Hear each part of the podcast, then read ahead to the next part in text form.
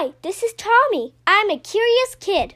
I love to learn and always work hard in school, but I really love exploring difficult and complex subjects like economics, astrophysics, and psychology. Every day I try to go to sleep a little bit smarter than when I woke up. Here's what I learned today.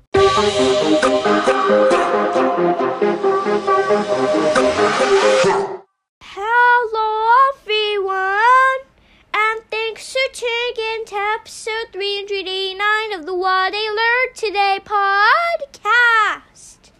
In 1933, German physicist Hedwig von Richthofen discovered that when individuals were presented with multiple similar items, any item that has distinctive characteristics is more easily remembered.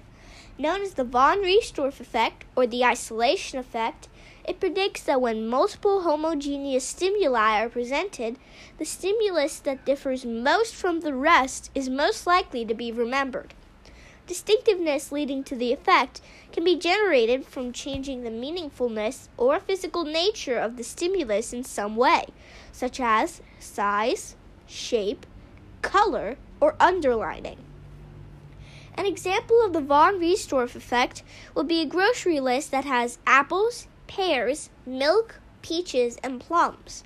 Milk is most likely to be recalled, as it stands out from the other items, which are all fruits.